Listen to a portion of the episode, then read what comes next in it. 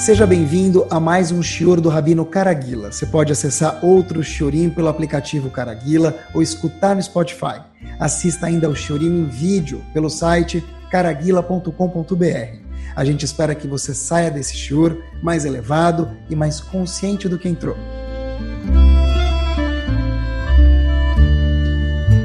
Muito boa noite, Bezat Hashem. O tópico de hoje vai uh, muito de encontro com uma das máximas que eu acredito muito.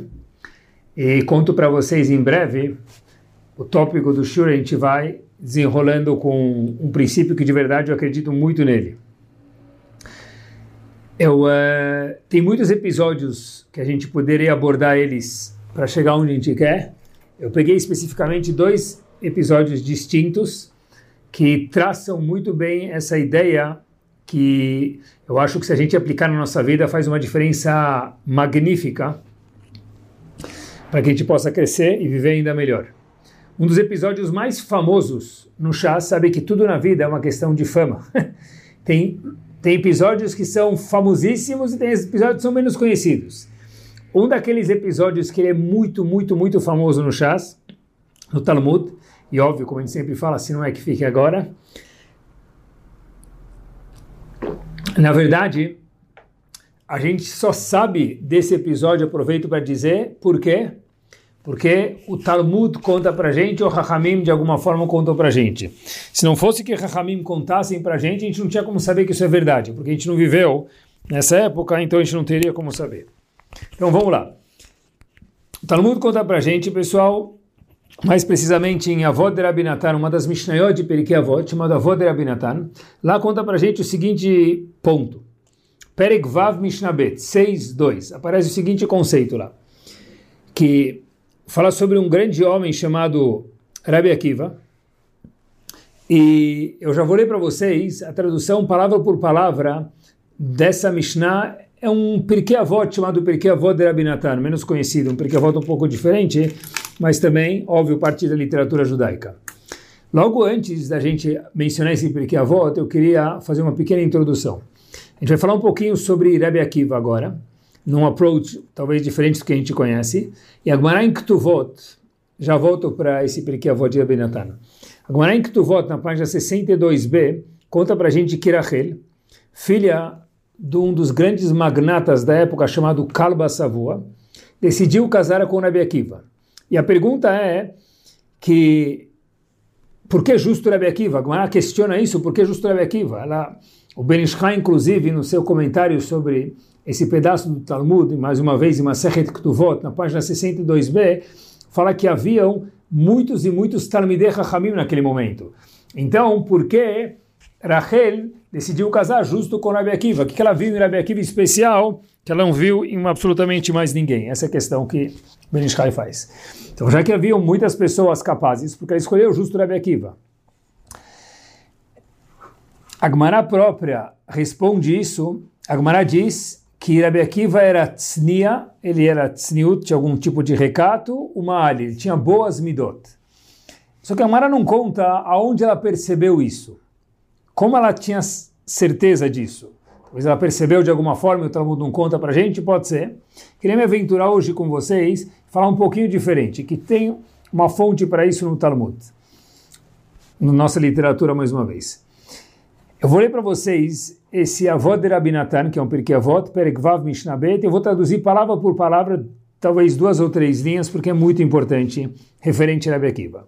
Gomara conta para a gente o seguinte, que Rabi Akiva ficou quarenta anos sem saber absolutamente nada. Nada, sabia nada, nem Alef Bet. Ele, na verdade, era Akiva antes de se transformar em Rabi Akiva. Uma vez ele estava num beer, história famosa, num poço, num lugar lá, num córrego de água, melhor dizendo, e ele olhou para uma pedra que estava furada e, traduzindo palavra por palavra, e ele se questiona quem furou essa pedra. Então as pessoas ao lado dele disseram para ele, será que não foi a água? De uma forma retórica. A água que constantemente bate na pedra, furou a pedra. Quando Rabi Akiva escutou essa observação, ele fez algo chamado Kalva Homer. Quem estuda Gumará sabe o que é isso, quem não sabe, ele fez uma lógica. Ele disse a seguinte, a seguinte lógica, e agora eu li em hebraico para vocês. Marach poseret hagashé, se algo muito suave, água, que é uma matéria que não é dura, ela é capaz de prejudicar, perfurar algo sólido como a pedra. Divrei Torá, Torá, Sheu Kashek Barzel, que ele é forte, Torá é forte, igual metal. Alachad Kamave Kamash, Hakikoet Libi, a Torá que é tão forte, que é muito mais forte do que a água, que furou a pedra, ela vai conseguir furar o meu coração e fazer penetrar no bom sentido no meu coração, assim disse Rabi Akiva para si próprio. Como a gente sabe disso? Porque a pedra é sólida e meu coração é carne e osso, é mais fácil. Imediatamente Rabi Akiva foi estudar a Torá. Ou seja, pessoal, olha que interessante. Rabi Akiva, o que, que ele viu? Ele falou, se a pedra, li traduzir para vocês palavra por palavra, se a pedra foi perfurada por essa água, ele questionou, responderam assim para ele, ele falou, meu coração que é muito menos sólido do que uma pedra, e a Torá que é muito mais forte, então a Torá consegue perfurar o meu coração. Assim está escrito em Avot de Rabi Natan, Perek Vav Mishná Bet, seis dois. O Midrash Rabá conta para gente, no capítulo cem, número um, conta pra gente o seguinte, se a gente for olhar a vida de Rabi Akiva, Rabi Akiva, a Sabur Mem Shaná, ele se fez de bobo, quer dizer, ele era ignorante, no bom sentido, não sei se é no bom sentido, porque ignorante nunca é um bom sentido, mas por quarenta anos, Lamad Torá Mem Shaná, os outros quarenta anos de sua vida ele estudou Torá, Ve Shimeshet Israel Mem Shaná, ele ensinou o povo Yehudi, serviu o povo Yehudi ensinando Torá há mais quarenta anos. Ou seja, durante cento e vinte anos, Rabi Akiva viveu, dividindo um terço, um terço, um terço. Um terço completamente ignorante, segundo terço estudando Torá e o terceiro terço, dos oitenta aos cento e vinte, até o fim da vida dele, ensinando Torá para o povo. Esse Rabi Akiva chegou a um nível, pessoal, que a Gmara nos conta no Tratado de Menachot, na página vinte e nove b, que quando Moshe Rabenu começou a olhar as gerações futuras, Reb Akiva viveu muito depois de Moshe Rabenu, repito, Reb Akiva viveu muito depois de Moshe Rabenu, mas quando Moshe Rabenu viu as gerações futuras que iam estudar a Torá, ele viu um tal de Reb Akiva, que sabia fazer drashot, explanações, sobre coisas profundas que nem Moshe Rabenu não sabia fazer. Então Moshe Rabenu ficou desesperado, no bom sentido, falou para Hashem, Hashem, por que você está dando a Torá para mim? Dá para ele. Hashem falou, é assim que eu decidi, mas ele é mais capaz do que eu, mais versado do que eu. Moshe Rabenu, referindo-se a Rabi Akiva, uma visão profética. Até que um momento, diz o Talmud para a gente, que Moshe Rabenu se acalmou.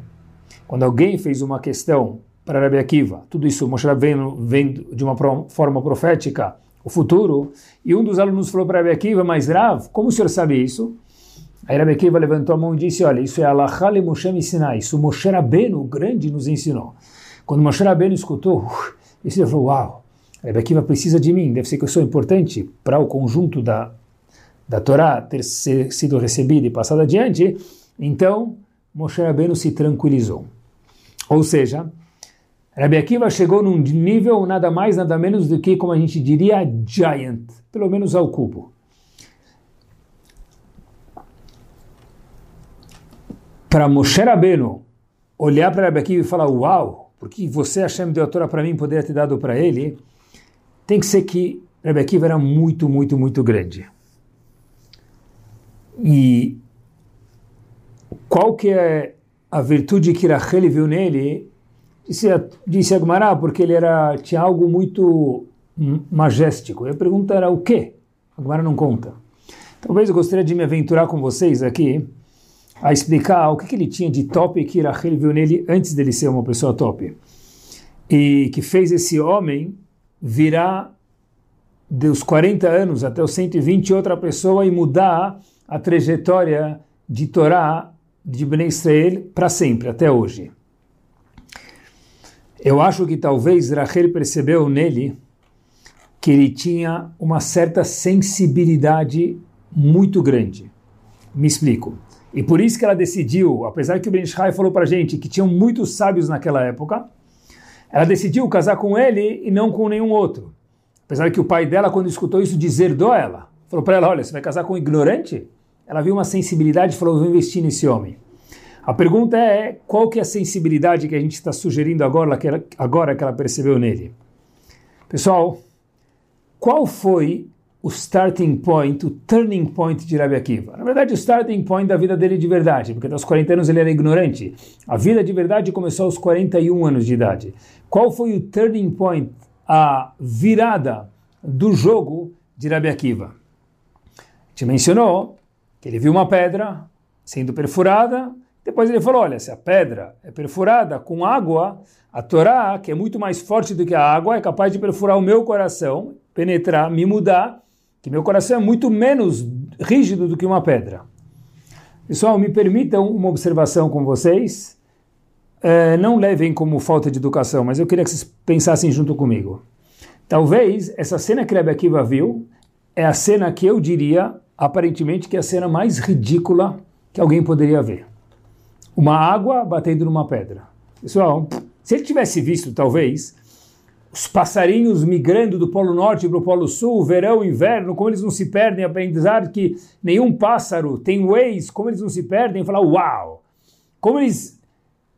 Se ele visse a vida marinha das baleias, como elas se organizam, como os, como os peixes se organizam para se reproduzir na época e vão para um lugar especial lá no fundo do mar e voltam, eu talvez diria, uau, ele acordou. Mas pessoal, quando Rabi Akiva viu a água batendo na pedra, que cheap, que simples, me permitam, que ridículo, essa cena. Na verdade, quem até hoje no mundo, seja a pessoa mais viajada, menos viajada, mais sofisticada, menos sofisticada, não viu uma água batendo numa pedra? Todo mundo já viu isso. E quem te aprendeu disso? Que cena mais vazia é essa? Qual que é o big deal dessa cena? O que, que fez Rabi Akiva virar? Disso saiu o, o number one da Forbes, Rabi Akiva. Na verdade, me permitam, falei Lashonará de Rabi Akiva, desculpem. Muito mais do que number one da Forbes, porque o number one da Forbes, ele é uma pessoa que é famosa no mundo econômico, mas uh, daqui cinquenta anos ninguém nem mais lembra provavelmente o nome dele. Aqui Rabi Akiva é um homem que se construiu e ficou lembrado para sempre nos quatro cantos do mundo e para a eternidade de Bnei Israel. A pergunta é, o que, que fez Rabi Akiva sair de Akiva e virar Rabi Akiva forever? Literalmente. Eu imagino que a resposta seja sensibilidade. Rabi Akiva foi capaz de sensibilizar a si próprio, não só com coisas que são uau, não só com trovões, rajadas, furacões, milagres, Kriyat Yamsuf, and so on. Rabi Akiva aprendeu a ver o uau em coisas simples. E eu repito, Rabi Akiva aprendeu em ver coisas uau, la crème de la crème, que existe mesmo em coisas simples. Foi isso que eu acho que Rachel falou, eu vou abrir mão de casar com pessoas que já são Talmidei Rahamim, porque esse homem eu estou vendo que apesar dele ser ignorante, ele é, como diz a Gmara, Tsnia u'ma'ali, uma pessoa fina e com boas, bons traços. A Gmara não conta o que ela viu nele. Sugerindo com esse outro episódio, essa Mishnayot de Rabi Natan, Avot de Rabi Natan, que ele viu a água batendo na pedra, que é a cena que a gente falou mais banal do mundo, e ele falou, uau! Para falar uau para uma cena banal tem que ter muita sensibilidade. Rabi Akiva, com a sensibilidade dele, foi isso que eu acho que Rachel viu nele, falou, eu abro mão, eu vou casar com ele. O pai dela falou, se você casar com esse homem, eu te deserdo para sempre.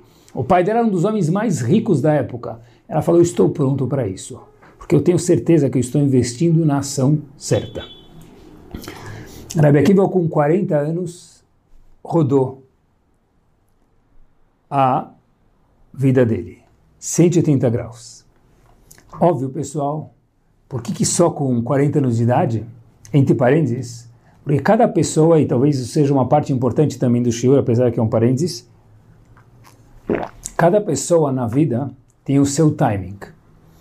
Eu acho que Rabi Akiva já tinha visto essa cena anteriormente, porque quem já não viu uma pedra bater numa água e a água bater na pedra? Eu acho que Rabi Akiva já tinha visto essa cena. Não é muito arriscado falar uma coisa dessa. Então, porque ele só acordou com quarenta anos, porque cada um tem um momento que o fruto cerebral da pessoa está pronto para ficar maduro. Esse foi o momento que Rabi Akiva falou, agora eu atingi minha maturidade como pessoa, e agora eu consigo ver o uau que existe mesmo em situações que são simples demais e até banais. Ele demorou quarenta anos e deu um clique nele. Foi isso que Rachel percebeu nesse grande homem. Ele viu um cenário que todo mundo no mundo já viu, mas pessoas grandes têm uma faísca com coisas aparentemente pequenas. Lembrem que Akiva estava cheio no mundo. É que nem o Zezinho. Rabi Akiva teve um. E foi isso que mudou a vida dele. Essa cena que era completamente, como a gente falou, ridícula. Eu acho que até ridícula mesmo, ou banal. Mas são pessoas grandes, no momento certo, o clique aparece. Talvez é por isso que a gente fala, para um bom entendedor, meia palavra basta.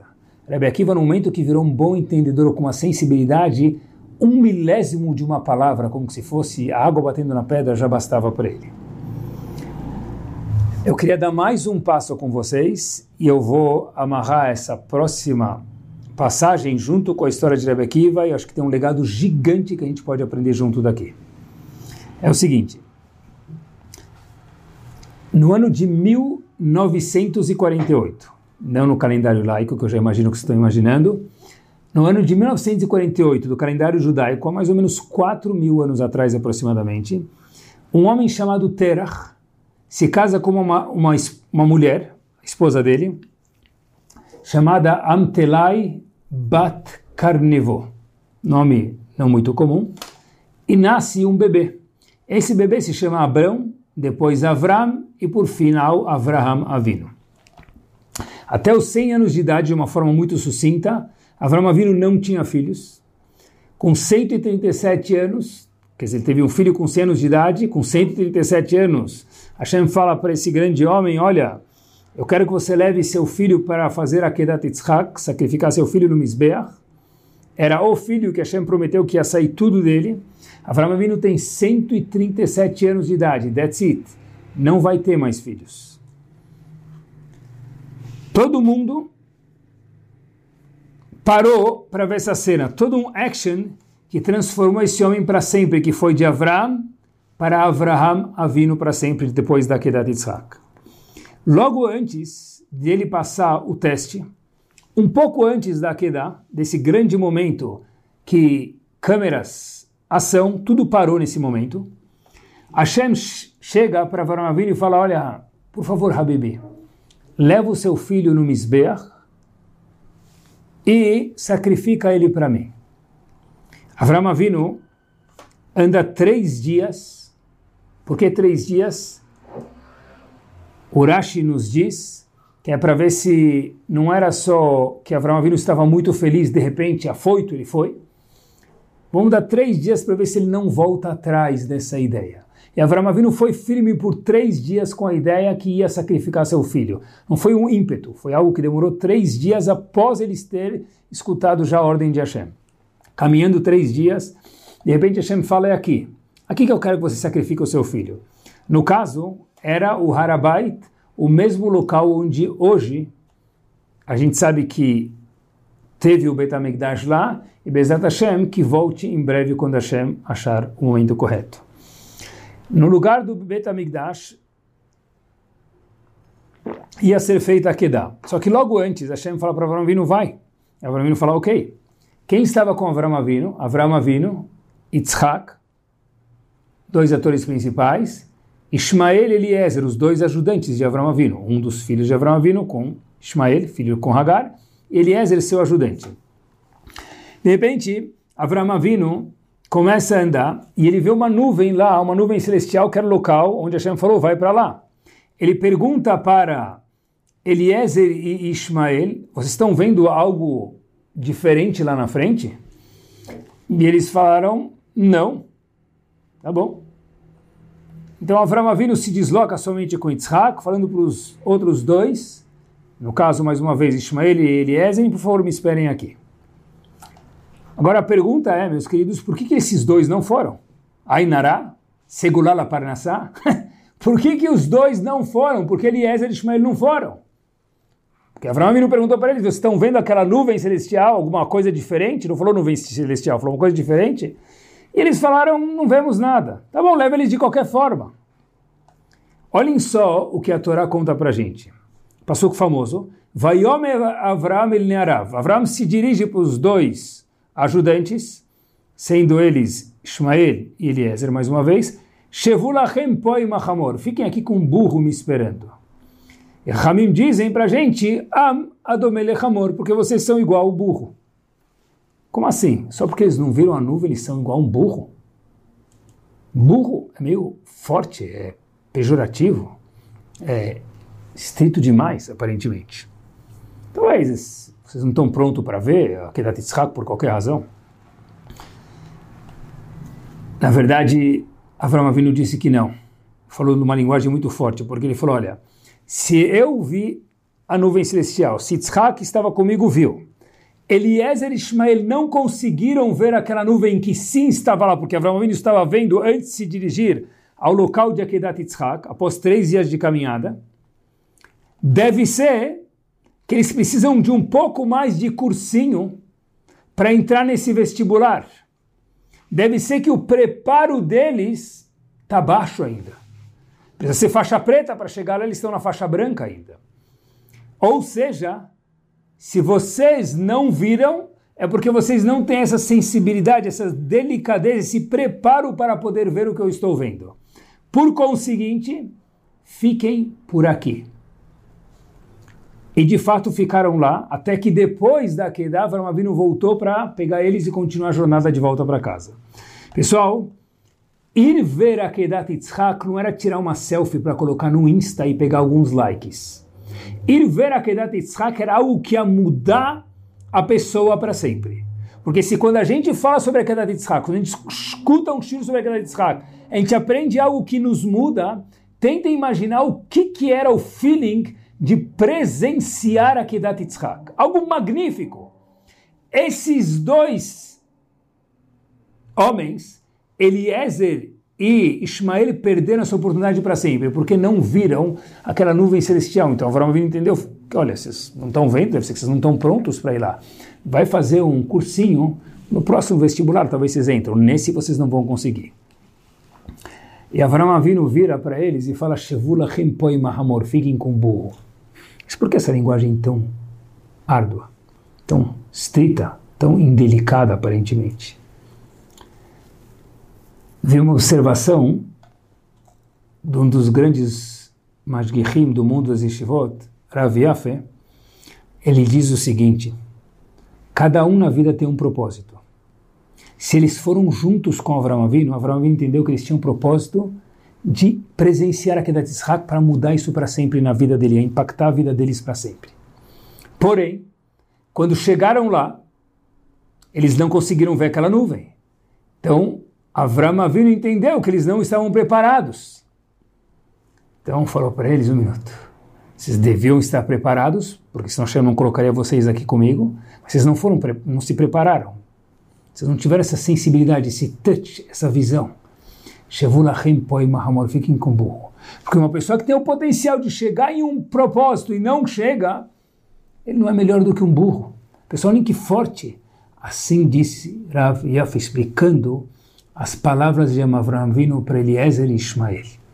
Mas mais uma vez, por que, que esses dois grandes homens não foram com Avraham Avinu? Porque se havia uma nuvem celestial lá, eles não viram. Avraham Avinu disse, olha, então deve ser que vocês não estão prontos para ver e presenciar essa obra magna chamada Akedat Yitzhak.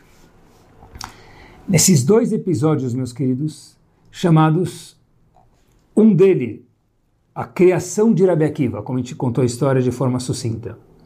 E no segundo episódio, pré-Akedat Yitzhak, onde Ishmael e Eliezer não conseguiram ir até lá, explicamos por quê.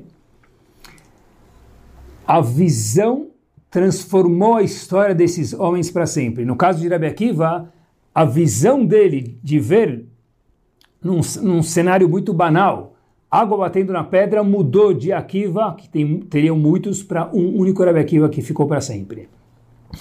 Eliezer e Ishmael, no contrário, que era para ter visto, já que não estavam preparados internamente como pessoa, não enxergaram a situação.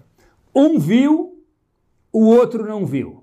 Aquele que viu teve a sensibilidade de ver, o tato, mudou para sempre, para o positivo. E aqueles que não viram, Eliezer e Ishmael, não viraram parte importante de Bnei Israel, nenhum dos dois. Ambos tinham olhos vinte vinte, uma visão perfeita. Ninguém usava óculos, nem Eliezer, nem Ishmael, e nem Rabi Akiva, óbvio, porque naquela época não tinham óculos, tá certo. Mas a visão deles era uma visão maravilhosa. Só que um conseguiu enxergar e o outro não. No caso de Rabi Akiva, sim, os outros dois não. Parece, pessoal, que todos nós já enxergamos a água batendo na pedra. E aparentemente qualquer pessoa podia enxergar aquela nuvem celestial. Porque se depende da visão dos olhos, por que um enxergou e outro não? E a resposta é a seguinte, e aqui vem a bomba da noite. Não depende dos olhos, não depende de quantos graus de astigmatismo ou miopia a pessoa tem ou deixa de ter. Na nossa vida, queridos, lição powerzíssima, depende da peça que está atrás dos olhos. Ou seja, quanto nós, nosso cérebro, nossa cabeça, nosso íntimo, está pronto, nossa Neshama está pronta para ver o cenário que aparece na nossa frente. Porque o cenário é o mesmo na frente de todo mundo. Olhem que magro! Todo mundo que estava com o Rabi Akiva, outros pastores viram algo batendo na pedra. Um só se tornou Rabi Akiva. Eliezer, Ishmael, Avraham e Yitzhak, ambos estavam facing aquela nuvem celestial. Porém, dois viram, Avraham e Yitzhak, Ishmael e Eliezer não viram. Mas os olhos eram os mesmos, sim. Mas o ponto não é o olho enxergar, porque o olho só enxerga o que nós estamos predispostos e pré-trabalhados para poder enxergar. A gente aprende daqui, pessoal, algo bomba. É o seguinte. Muitas vezes na vida a gente escuta, ou cada um pensa consigo mesmo, o que é muito gostoso pensar. A pessoa fala, olha, quando eu era fulano, quando eu, me permitam, quando eu ver fulano, quando eu me deparar com fulana, minha vida vai mudar. Eu estou esperando aquele momento para poder falar com aquele cliente, momento para falar com aquela moça, minha vida vai mudar, porque aí é a oportunidade. E a pessoa faz Tfilá para isso acontecer, que é algo maravilhoso. Pode ser em casamento, pode ser em business, pode ser em tudo, pessoal. Pode ser financeiramente. Quando tal coisa acontecer, minha vida vai mudar, eu vou ter que pegar aquela oportunidade e transformar. Ou pode ser quando eu ler aquele livro de simchá, de alegria, eu vou ficar uma pessoa feliz, eu vou naquele shiur, eu vou virar outra pessoa. Pode ser de Torá também. Quando eu escutar aquela uma palavra de Torá, eu vou mudar. Bezat Hashem, que a gente possa mudar. Pode ser no casamento, quando eu pegar um conselho daquele Rav, uma brachá daquele outro Rav, mais um livro, mais um minutinho, está faltando o cenário, a oportunidade. Pode ser, é verdade, sempre é maravilhoso aprender, mas o shiur de hoje ensina que talvez a oportunidade já está na nossa frente. Talvez o livro não precisa mais ser lido porque você já leu ele. Sempre precisa aprender, mas talvez o livro já foi lido. Talvez a oportunidade de falar com alguém já passou na sua frente, não precisa esperar a próxima. Então, o que, que faltou? Faltou que nós estivéssemos prontos para ver o que já passou de uma forma mais faixa preta. Como Avraham Avinu viu, Yitzhak viu, Rabi Akiva viu, e não como Eliezer e Ishmael deixaram de ver. E a pergunta de um milhão, vocês completam com a moeda, é a seguinte. E como a pessoa se aperfeiçoa para ver a coisa de uma forma mais correta? Porque nem sempre, eu volto, reitero, é que quando eu ver a oportunidade, quando eu chegar, Habibi, já passou e vai passar de novo. Não precisa ser aquela oportunidade magna. Quando nós estamos mais elevados, aquela oportunidade simples vira algo elevado, como, por exemplo, na história de Rabi Akiva. Como a pessoa fica mais elevada? De uma forma muito breve, straight to the point, é o seguinte, pessoal, só tem uma receita. Enquanto eu falo para vocês, pensem, qual que é a receita? Tem uma receita que eu acho que tem três ingredientes e que todo mundo já conhece, mas eu faço questão de lembrar vocês. Tfilá, pessoal, pedir para Hashem para caminhar na direção correta. Dois, estudo de Torá. Dois, estudo de Torá. Sem isso, impossível. E três, cada um de nós trabalhar as nossas midot. A vontade de ficar chateado e não ficar, a vontade de não falar e falar, a vontade de falar e não falar, óbvio que em momentos corretos, cada um dos três desses exemplos. Tefilá, pedir para Hashem. Dois, estudo de Torá. Mishnah, Gmara, Alahá, cada um com o que gosta. Mas impossível crescer sem estudar a Torá. E três, trabalhar as nossas midot, nossas características pessoais. E pessoal, olhem a diferença, que não são os olhos, são a peça que está atrás dos olhos. Eu pensei, quando estava preparando nesses, nessas horas o shiur, eu pensei em algumas ramificações curtas e muito práticas para a gente, de a diferença de alguém que vê as coisas num prisma mais sofisticado, mais verdadeiro, e alguém que vê num prisma mais pobre a mesma situação. Porque o que muda não é a situação, somos nós. É o seguinte, muitas vezes uma pessoa pode olhar para um cenário e dar uma nota número seis. Ele vê o número seis no chão. Uma outra pessoa pode ver o número nove no chão. Depende do lado que a gente está desse algarismo. Porque se eu estiver do lado, do lado sul do algarismo, talvez seja um nove. Quem estiver do lado norte do algarismo, imagine um número seis no chão, ele vai ver um número nove. É seis ou é nove? Depende da nossa perspectiva, o número é o mesmo. O algarismo, melhor dizendo, é o mesmo. O número a gente entende como nós estivermos prontos e trabalhados para ver. Depende do nosso ponto de vista. Quanto mais saudável, via Torá, Tfilá e trabalho de midot nós fomos, melhor nós veremos a situação. Pessoal, exemplo muito simples desse ponto. Uma vez, um dos Rebes de uma Hassidut chamada Sadigura estava em Tel Aviv com uma vassoura varrendo perto da casa dele. Um dos Hassidim ficou um pouco envergonhado em ver o Rebbe dele. O Rebbe é algo... O Rebbe, ser um Rebbe é uma realeza. Eles andam com aquela roupa maravilhosa, aquele chapéu espetacular, tudo engomado. Então, o Rebbe vendo, o Hassid vendo o seu Rebbe varrendo, ficou um pouco assim, estranho. Falou, puxa vida, é uma majestia todo o seu Rebbe, de repente ele está varrendo o chão. Falou, a próxima vez que eu ver isso, eu vou perguntar para o meu Rebbe. Perguntou para o Rebbe de Sadigura, Rav, desculpa, mas eu vi o senhor varrendo já e peguei agora de novo, a segunda vez o senhor varrendo a rua aqui, perto da sua casa, me conta por que, que o senhor está varrendo. Posso ousar perguntar para o senhor? Rebbe de Sadigura disse para ele, claro, meu aluno. Vou te contar o seguinte. Em mil novecentos e trinta e oito, quando os alemães estavam entrando em Viena, onde eu morava lá, eles juntaram todos nós, daquele pequeno vilarejo de Sadigura, para o centro da cidade. E falaram para a gente, olha, daqui para frente, hoje, vocês vão ficar varrendo o dia inteiro o centro da cidade, e nós vamos supervisionar vocês. Deram uma vassoura para cada um de nós, e para a gente passar um vexame, colocaram todos os Yodim para ficar varrendo o centro da cidade de um lado para o outro. E eu estava sorrindo. Tudo isso o Rebbe contando para o seu Hassid, porque ele estava varrendo as ruas de Tel Aviv anos e anos e décadas depois. E eu estava sorrindo naquela época, em mil novecentos e trinta e oito, contando o Rebbe para o Hassid. E um dos meus colegas me perguntou, mas por que o senhor está sorrindo?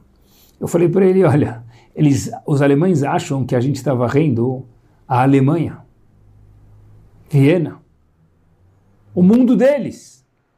mas eu estou varrendo o mundo de Hashem. E eu prometi para mim mesmo, disse Rabi de Sadigura para esse Hassid, explicando a resposta para ele, que se algum dia eu chegasse em Jerusalém, se eu chegasse em qualquer lugar em Israel, eu ia ser um homem feliz de poder ter sido salvo, obviamente, e varrer a casa de Hashem. E é por isso, meu querido, que vira e mexe, eu pego minha vassoura, faço questão aqui em Tel Aviv, onde eu moro, de varrer as ruas perto da minha casa. Por quê? Porque eu não sou um varredor de ruas. Porque mesmo um varredor de ruas de Israel não é um varredor de ruas, porque ele está varrendo a casa de Hashem. É a mesma situação. Duas pessoas, um viu seis, o outro viu um nove naquele algoritmo. Depende do nosso enfoque, de onde está posicionado. O Rebbe Sadigura falou, você está vendo alguém talvez varrer o chão? Eu estou varrendo a casa de Hashem. Segunda ramificação power, pessoal, de ser uma pessoa saudável e crescer, é quando a gente tem um teste na nossa vida. Como a gente olha para isso? É um teste ou uma oportunidade de crescimento? We call it. Nós decidimos. É isso mesmo. Cheguei em casa, as crianças estavam, minha esposa estava, meu marido estava, meu patrão estava, meu funcionário estava, you name it. Ah, de novo não, um minuto. É Hashem falando, Habibi, é nossa chance de crescer ou, hum, que chato, mais um teste chato na nossa vida. Quem escolhe como enxergar? Nós. Porque uma pessoa saudável olha como um trampolim para poder crescer, e se caiu, acontece, amanhã vai ter outro teste, não tem problema. Porém, aquela pessoa que está azeda olha para isso de uma forma, ai, mais um teste, que vida chata. Terceira ramificação de uma cabeça saudável, meus queridos.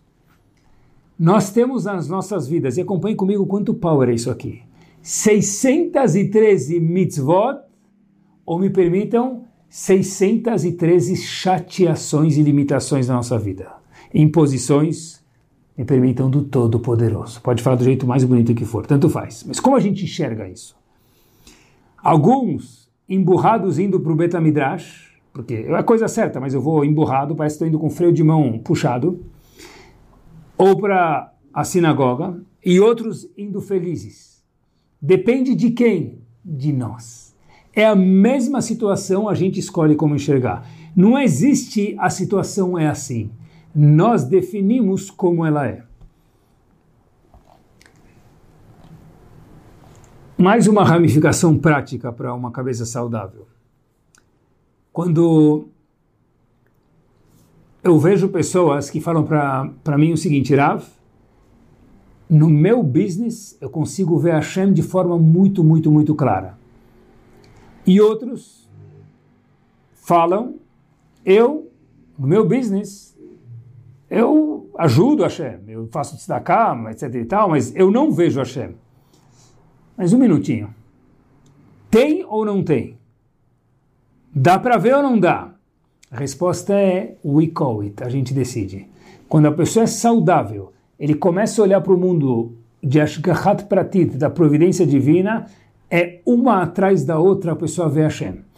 Todo quase, meus queridos, é Hashem. Quase bati o carro. Quase emprestei dinheiro para aquela pessoa que faliu. Quase não emprestei, acabei emprestando e deu certo. Todo quase é Hashem. Mas precisa estar mais sofisticado, mais trabalhado para poder ver Hashem, não quase. Outras pessoas falam, eu nunca vejo Hashem, porque está esperando o Kriyat Yam Suf, abrir o Mar Morto no, no meio da Avenida Paulista, para ele poder ir em Manhattan, ou onde for, para ele ver Hashem.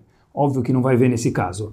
Nós escolhemos se tem Hashem no nosso mundo, na nossa casa, na nossa vida, no nosso business ou não. Depende de quanto eu estou preparado, quanto a Tfilá eu peço para Hashem me ajudar a ver, quanto a Torá eu tenho a vontade e, de fato, estudo, e quanto eu trabalho minhas midot. Tem ou não tem Hashem? Não existe uma resposta. A gente escolhe. Isso é a coisa mais bárbara. E, pessoal, tem mais uma ramificação que eu gostaria de deixar aqui, final, de alguém que tem uma cabeça saudável. Quem tem a melhor visão do mundo são nossos Gdolim. nossos líderes, nossos rabanim. Aqueles rabanim, todos, mas especialmente os nossos líderes. No caso, na Gmara a gente tem Moshe Rabenu, tem Rabi Akiva, tem Bet e Bet Shammai, que trabalharam sobre si muito, então eles têm uma visão muito clara da vontade de Hashem, é por isso que eles decidem qual que são as alachot, como a gente tem, deve, deve se conduzir. Mas esses grandes homens não vivem mais no Olamazé, nesse mundo. Nós dependemos dos nossos Gdolim, nossos gigantes que são nossos faróis. O que, que eles têm a mais do que a gente tem, pessoal? Muita coisa. Mas no propósito do shiur de hoje, essa visão muito nítida de tudo, que às vezes até a gente não entende, a gente fica até um pouco nebuloso, falando, ah, será que é assim? O que a gente tem que entender é que quando um gadolador fala algo, pessoal, quando um gigante da geração fala algo, é um homem que ele vê tudo com lentes cristalinas. E a gente às vezes vê com um dedo na frente, vê com uma sujeira, com um pouco de neblina, a gente não consegue ver de, coisa, de forma tão clara. Por isso que para a gente não parece ser tão algo... tão verdadeiro, vamos falar assim, e às vezes a gente até se assusta, mas a visão vinte vinte, quem tem de verdade, são os nossos Gdolim, os nossos faróis. E já que a gente falou que essa visão depende de uma certa sensibilidade, eu queria terminar com uma história, de saber enxergar, às vezes, o que não foi visto. De aprender a escutar o silêncio, de ap aprender a olhar nas entrelinhas. E com essa história, Bezerra Hashem, a gente termina. Chaim, personagem, chega de volta para casa após uma viagem de business, aterriza na madrugada no aeroporto e vai para casa com seu táxi, chegando em casa aproximadamente quatro horas da manhã. A história se passa na Suíça. E ele vê um dos rabanim da Suíça, andando na rua com sua esposa, Rav Moshe Soloveitchik. Pouco estranho ver o Rav andando com a esposa às quatro da manhã na rua. Chaim também não devia estar na rua, mas óbvio, ele chegou de viagem, então na madrugada foi indo para casa para descansar, após chegar de viagem. Quando ele vê Rav Moshe Soloveitchik com sua esposa, ele falou, ah, não vou incomodar. Foi dormir. No dia seguinte, ficou aquela curiosidade, ele foi para Shacharit no dia seguinte, e ele vê o Rav. Fala, Rav, uma perguntinha. Eu cheguei de viagem ontem, não queria incomodar o senhor, o senhor estava andando com sua esposa, mas uh, eu aterrisei às três da manhã e cheguei em casa aproximadamente quatro da manhã, eu achei um pouco estranho que o senhor estava andando na rua. Posso perguntar se está tudo bem? O Moshe Soloveitchik disse, sim, está tudo bem. Ele falou, mas então por que, que o, senhor, o senhor costuma andar esse horário? Eu disse ele, não. Vou te contar o que aconteceu. Era aproximadamente três horas da manhã, disse o Moshe Soloveitchik, há uma hora atrás. Uma, um jovem, um casal jovem me liga, me contar da cirurgia do filho, e a cirurgia não teve um êxito, e o filho... criança terminou sua vida no Lamazé. E eles me ligaram perguntar leis de aveluto, leis de luto. Eu respondi com muita paciência, muita delicadeza, uma atrás da outra, como que faz agora, o que, que tem que fazer, quais são as condutas corretas que Hashem quer. E eu desliguei o telefone. Três, três e meia da manhã, fiquei meia hora coisa do telefone, desliguei o telefone. E eu falei para mim mesmo, ah, eu esqueci de perguntar o nome dessa pessoa e aonde ele mora. Um Yehudi com sua esposa, um casal jovem, acabou de perder o bebê. Como assim? Eu respondi perguntas de Alahá, mas eu não vou poder dar um abraço nesse pai que certeza está precisando de um consolo e está esperando algum rav, alguma pessoa, uma figura um pouco mais nobre, dar uma palavrinha, dar um abraço, dar uma força. Então eu fiquei muito chateado. E aí Chaim pergunta para o Rav Moshe Soloveitchik, entendi Rav, mas o que, que adianta o senhor andar na rua? Rav Moshe Soloveitchik falou, como assim que adianta? Eu fui com minha esposa, aqui na Suíça, nos hospitais aqui perto, a pé, de um, outro, outro. Eu comecei a passar de um hospital em hospital para perguntar se tinha um casal que acabou de ter uma cirurgia recentemente e o bebê não teve êxito. Até que eu achei o casal, subi para dar um abraço àquele jovem. Porque no momento o meu trabalho não era só responder as alahot, são muito importantes, certeza, mas o meu job naquele momento era dar um abraço naquele Yudi. Porque, pessoal, às vezes a gente tem que escutar o que não nos foi perguntado. Foi questionado a alahá e tem que responder. Espera aí, e cadê a pessoa que está atrás da alahá? Cadê o sentimento que tem atrás da alahá? Rav Moshe Soloveitchik no meio da noite, três da manhã, óbvio. Despercebeu, sem querer, e puf, desligou o telefone, falou um minuto, preciso consertar isso. Por isso que você me viu andando, eu estava indo procurar no hospital, na recepção, quem era essa pessoa. Caminhar quatro da manhã para procurar quem é a pessoa que precisa de um abraço. Isso é sensibilidade, isso é uma visão mais clara do que isso, talvez impossível. Esse mesmo Rav Moshe Soloveitchik, pessoal, no fim da sua vida, quando estava muito, muito fraco, alguém que era muito próximo dele viu ele falando alguns nomes. Ele já nem tinha força de falar. Tinha nessa lista de nomes setenta e três nomes numa lista do quê? De pessoas que estavam enfermas e precisavam de refuá shlemá, de cura. Rav Moshe Soloveitchik, com força, garra e determinação, estava falando cada um desses setenta e três nomes para essas pessoas. Refuá shlemá. Mas ele não tem nem força, mas ele é o próprio rolê. Não interessa, eu preciso fazer pelos outros. Uma pessoa que é sensível, ele consegue enxergar além do que está à nossa frente. E com isso a gente termina. Nada é de uma forma. Tudo é da forma com a qual nós estamos prontos para enxergar aquela cena, aquela emoção, aquele momento. Quanto mais sofisticados nós formos, mais felizes e mais verdadeira a nossa vida vai ser. Para isso, três receitas. Torá, Tfilá, pedir para Hashem ajudar e trabalhar as nossas midot. Semana de visão clara e espetacular para cada um de nós. Boa noite.